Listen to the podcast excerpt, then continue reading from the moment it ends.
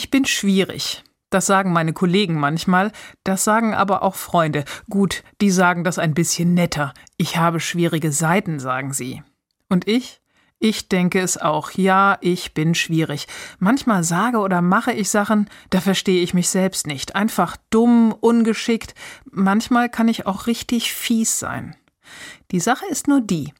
Ich habe den Eindruck, auch alle anderen Menschen sind schwierig. Oder, um es netter auszudrücken, alle Menschen haben schwierige Seiten. Was also tun? Als Pfarrerin ist mir natürlich ein Ratschlag aus der Bibel eingefallen. Liebe deinen Mitmenschen wie dich selbst. Sprich, wenn alle Menschen schwierige Seiten haben, vielleicht muss man sich selbst und den anderen einfach mit mehr Liebe begegnen. Also akzeptieren, dass es so ist.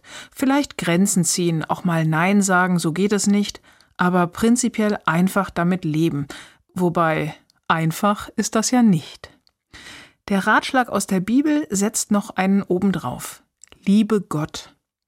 Für mich ist das der beste Ratschlag, wie man mit schwierigen Menschen umgeht. Liebe Gott. Das schafft Abstand und gleichzeitig Nähe. Abstand, weil ich da jemanden habe, jemanden, der nicht Mensch ist. Einen, der über allem steht, der nicht von dieser Welt ist, mit dem ich das alles in Ruhe besprechen kann. Ärger abladen, Frust auch, Enttäuschungen. Aber der Glaube an Gott schafft auch Nähe zu schwierigen Menschen, denn wenn Gott auch den anderen mit seinen schwierigen Seiten gemacht hat, dann ist auch der ein geliebtes Gotteskind. Vielleicht gibt's eine Geschichte hinter den schwierigen Seiten, einen Grund sozusagen.